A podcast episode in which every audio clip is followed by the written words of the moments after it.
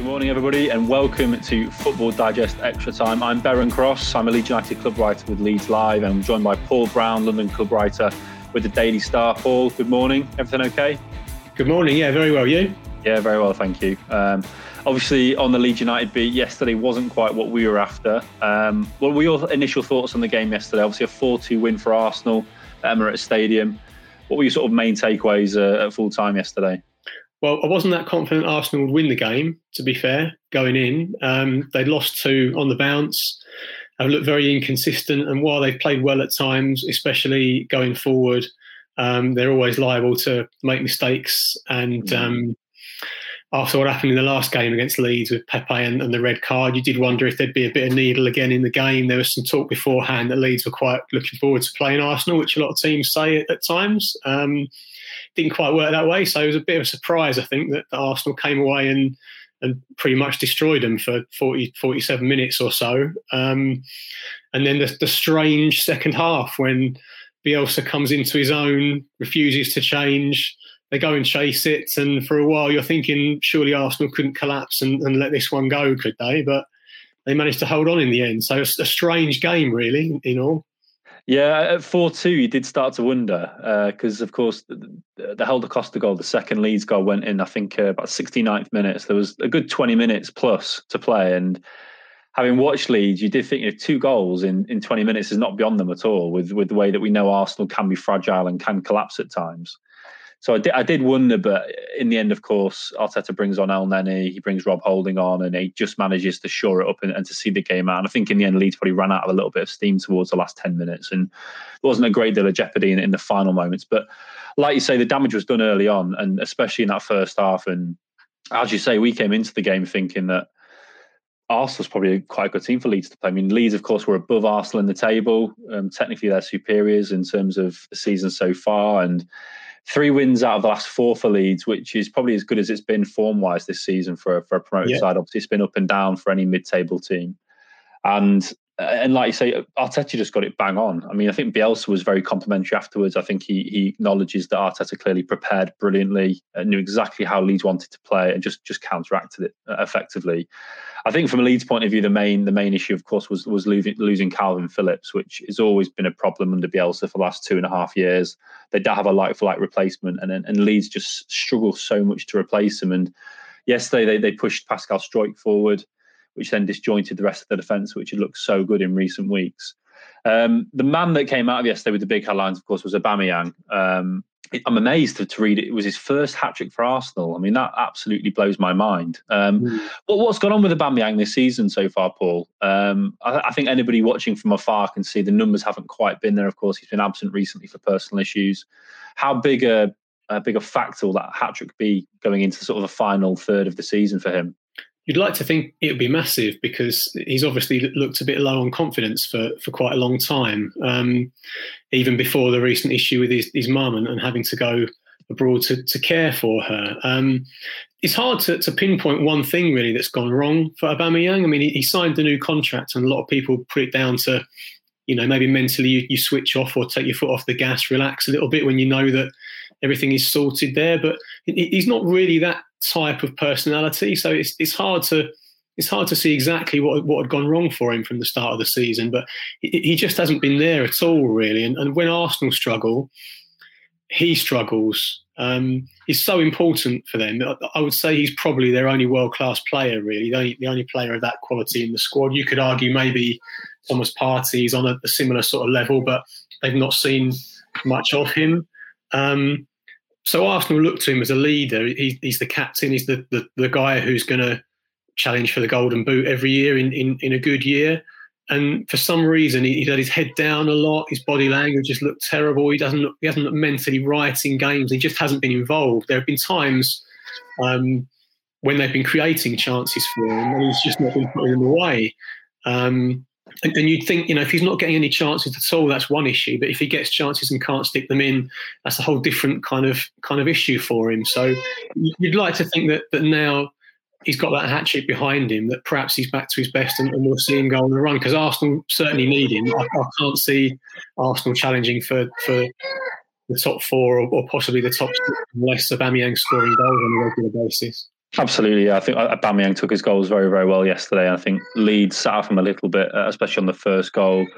Illan Meslier, the Leeds goalkeeper, is one that sort of generated a lot of the headlines from the Leeds end. Of course, uh, played a massive part in all three of the first goals, and I think I think from a Leeds point of view, he's 20 years old. You know, I think he's the youngest goalkeeper in Europe's big five leagues playing regularly. And I think Leeds just they want everybody to buy into that process. I think you have to understand that a goalkeeper of that age there are going to be ups and downs. And if you want to have a goalkeeper who's going to build there and be be sculpted to be the team's goalkeeper for the next 15 years, then you have to ride that out. And um, unfortunately, you're going to get down days like yesterday. I think over the course of the season so far, he's been he's been pretty good. Um, no real issues to say. Like I say, he's just 20. I mean, yesterday Niall Huggins came on for his Leeds debut, and he's 20. And when he came on, he sort of he looked like a child coming on, and uh, it was a classic youngster making his debut with very very few expectations and it's strange how two two human beings exactly the same age can generate such different expectations and reactions uh, among the fan base so yeah I, I, think arsenal just leeds just didn't get going at all but arsenal deserve absolute credit and um, as I say, I, I, don't watch Arsenal for 90 minutes every single week, but Bukayo Saka, I mean, if we're talking about young people, how, how is he 19? frightening, frightening. I mean, he, he could be their talisman for the next 15 years, couldn't he? He's actually become arguably their most important player during during the last down spell. He's the one that, that's really showed up most weeks. And when Martinelli came back from his injury and, and he suddenly looked, you know, the, the, the business and, and he was the one people started looking to. But since then, Saka is the one who's who's stepped up. He's just got blistering pace. He's being played on the on the right wing now, which seems to suit him a lot more than the other roles that he's played in. And he's got goals in him. He, he's the one who's been scoring big goals for him and setting them up for the, the games that they've won in recent times. I can remember a few months ago people raving about him saying, "Oh, he's going to be the the future of of, of the left back position for England." I, I never once thought he was going to be a left back. I, I don't see that at all. Both Arteta and Gareth Southgate have mentioned that he's got a lot to learn defensively. And I remember on his England debut, Lee Dixon absolutely slaughtered him for a couple of early mistakes, heading one clearance back into his own box. Um, but he's he's had a switch of position, and he, he just looks completely free, happy, confident, and, and absolutely flying. And I think when you play him further forward, closer to the goal, you can really see what he's got because he's the one who's been unlocking defences for Arsenal at the moment. But as well as him in this game, Arteta changed it a bit, and there was a really good interplay between Odegaard, who started his first game, Saka, and, and Smith Rowe. I'm not sure if, that, I'm not sure if they'll, they'll carry on with that, with those three playing together. Um, you could argue that Odegaard and Smith Rowe are a little bit similar, and then there may not be room for both of them in the same team, but it, it really worked against Leeds. I just wonder if um, losing Phillips had, had more of an, an effect on the whole team than, than perhaps you know we, we realised because even yeah. Leeds love to play out from the back, and some of those options just aren't there when you look up and having Phillips in there. It's a similar issue to Liverpool, isn't it? It's not yeah. just Liverpool have two midfielders playing at the back. those guys are not where they should be further up the pitch. So a little bit more limited. Um, yeah, I, th- I, think I think you're quite right. I think the way uh, you really can't underestimate exactly how much of an impact Phillips has on on the team, and, and the way, like you say, they build that from the back. And as we all know by now, Bielsa has not changed in two and a half years. It's just the way they play. They like to invite pressure. I mean, as I've already mentioned with Meslier, that's a position where pressure is invited deliberately. You know, he will always play out from the back. He will always take those touches and have your heart in your mouth when when he's got attackers breathing down his neck. Um, and there were, and there were times when that worked well. People will forget because they were ultimately thrashed in the first half, weren't they? Yeah. It, could it could have been worse, but there were times when they did get out and they were suddenly in three on three with the Arsenal back line. It didn't happen often, but there were a couple of times early in the game when when that did happen. So the the strategy works to a point, but when you can disrupt it and you don't have players in the positions where you're expecting them to be if you're if you're Leeds, it, it, it can be a, an issue. Yeah, I, th- I, think what we're finding is that with this man-to-man system, I don't know if you watched Match Today last night, but Ian Wright made made a very useful analysis as well. Is that when, when they're going man-to-man, all it takes is for one player to beat his man, and and the sort of the deck of cards can come falling down. And we've found that quite a few times in recent weeks when they've lost. Is that quite often there's a spare centre back on the opposition side, and if they're comfortable on the ball and they're happy driving forward out of defence, it, it, can be a bit like a coaching horses through the middle of the pitch. You know, we saw it at Old Trafford with Man United when they won six two. All it takes is for basically everybody to shift to the flanks. All the Leeds players go with their men, and if all it takes is for one player to beat his man, and you're basically through the centre of the pitch. And yesterday, I found that with David Luiz quite a few times. I think once he ran Bamford off the ball, he had a lot of space to then drive into. You know, Dallas and Klich were really struggling with Xhaka and Ceballos, who I, who I thought probably ran the game to be honest. And I think that's where the, the match was was won and lost. Arsenal just Arsenal were able to stop Leeds playing out from the back, and Leeds weren't able to stop Arsenal. And um, anytime the ball went into the Arsenal half, as you as you've alluded to, it just came straight back. And and Leeds just, if you remember, like the first sort of like say forty minutes, Leeds just couldn't seem to get out of their third. It was just constantly either mm. Meslier being pressed into kicking the ball into touch, or passing out to the centre backs, and then it being turned over in the middle. And um, yeah, I mean, it was just one of those days for Leeds. And I think as a newly promoted side, you're going to have those days. They really, really struggle to, to build up with their patterns. And Phillips is just so important to that. And as I say, Struijk has been tried there a few times now. I think he he might well be the sort of the least worst option, um, but it's something they have to address in the transfer window. And pulling him out of central defence really, really hurt them yesterday because Ayling was just getting used to playing at right back again. Shackleton did absolutely fine coming in at right back as, as the youngster. Um, but yeah, just Arteta and Arsenal got it bang on. Then they caught Leeds on an off day. Um, and Arsenal now looking ahead. I mean, Europa League and Euro- European football, of course, returns.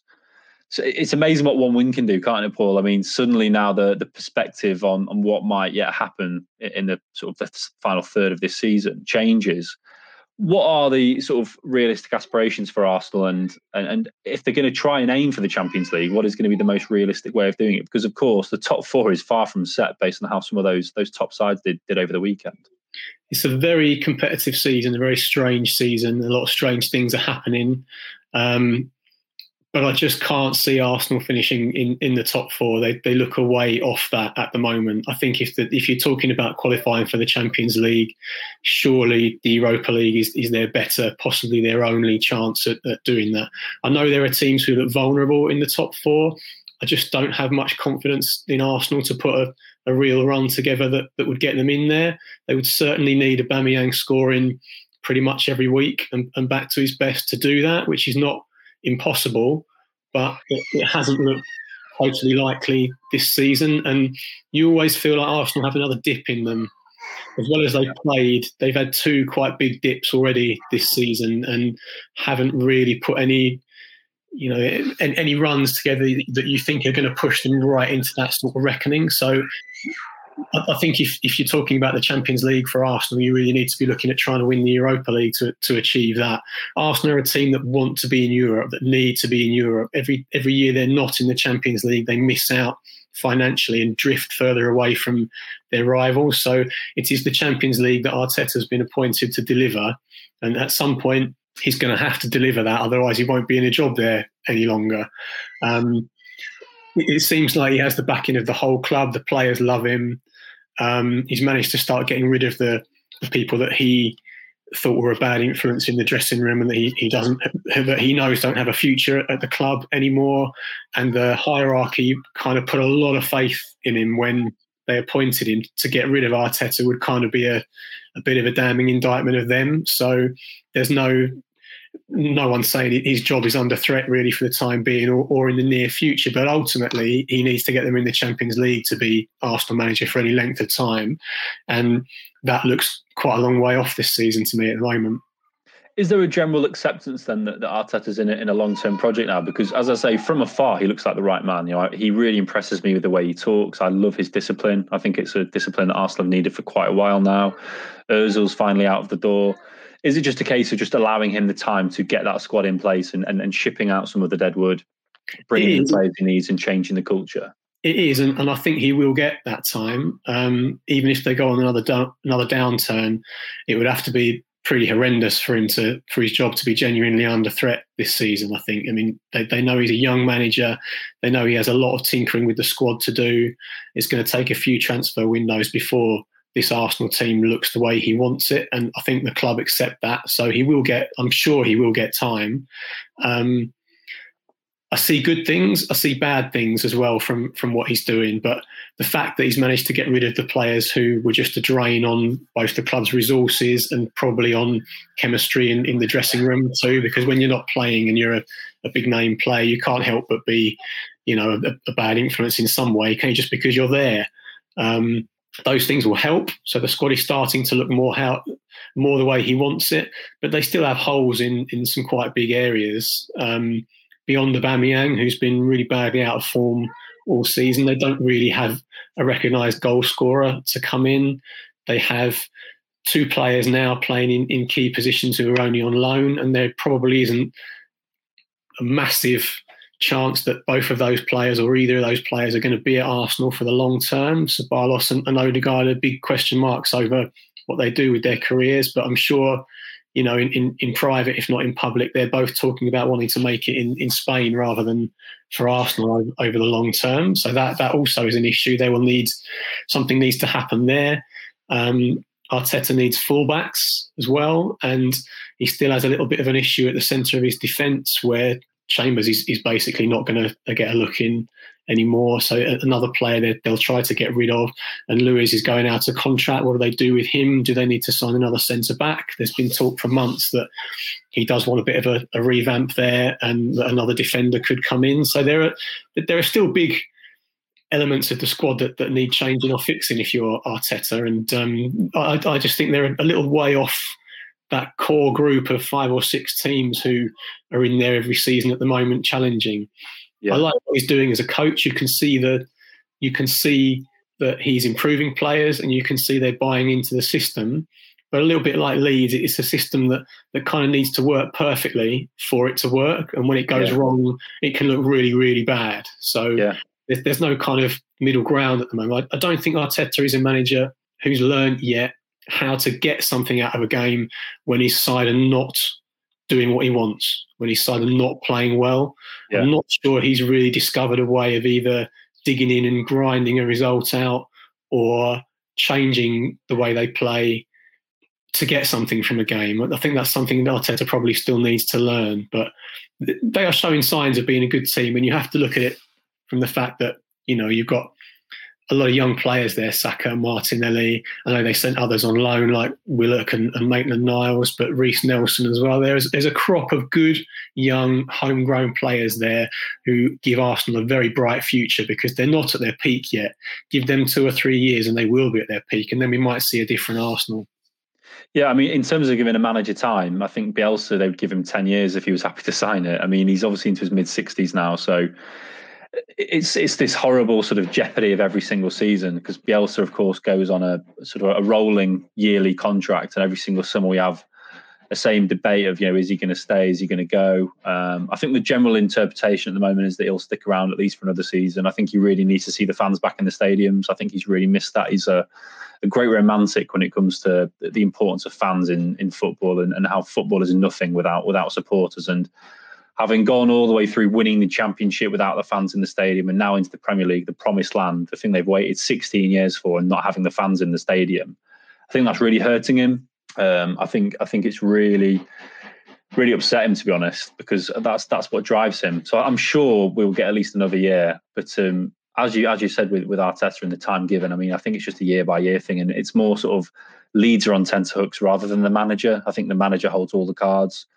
Um, but I mean, what a season it's turning out to be to, have won the championship, to have come up with with still, I'd probably still say 80 percent of the squad was the squad that finished mid-table in the championship under Paul Heckingbottom in 2018. So the man is working absolute miracles with the players he's got on his on his hands. I mean, I, I know that since they've been promoted and, and as the analysis has grown deeper into what Leeds do, and clearly people are pointing fingers at how, as you've said, if the system doesn't work, it really doesn't work and it really can fall apart quite spectacularly. Hence, they've dished out quite a few hidings and taken a few, which is why the goal difference is so erratic. Um, but I think people, it's easy to lose sight of what he's done with the players that are doing this. I mean, the fact that this group of players isn't getting battered every single week is is is astonishing when you, when you look at their their personal career histories.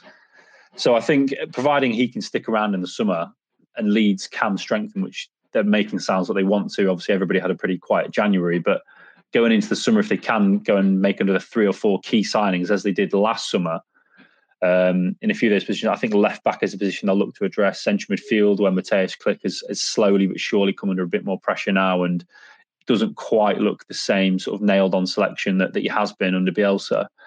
Then I mean, the, the, sky seems the limit. I mean, I don't know how you feel about Leeds generally, Paul, but from afar, they are a massive football club, aren't they? I mean, the, the everything is there for it to be a success with with the time that's needed to uh, to change a squad, isn't it?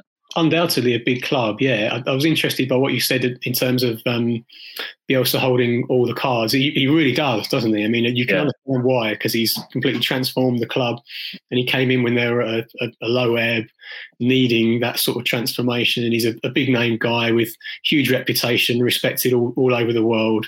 Um, for what he's achieved and the style of football that, that he plays, but is is it a healthy position for your manager to hold all the cards at a club? It isn't really.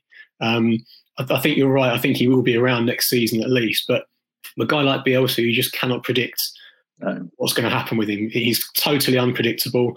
He could find a reason, you know, in, in the next week for for deciding that, that that's it. I, I doubt it's not going to happen, is it? But you know what I mean. He, he's so unpredictable yeah. that you cannot you cannot plan for the for the future with a, a man like Bielsa. Um, he seems to be really enjoying English football.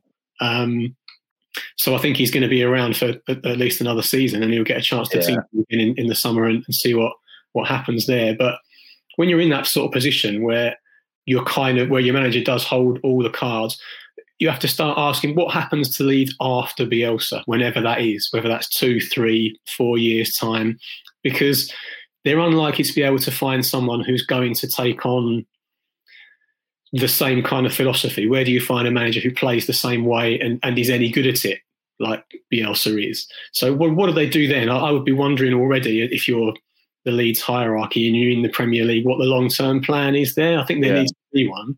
Um, totally accept that as a squad of players, if you look at them individually, it, it's not as if the top four, top six teams are going to try and poach half this team, is it? I mean, no. he's worked wonders with a team that you look at and think, well, how has he done that in in, yeah. in ways?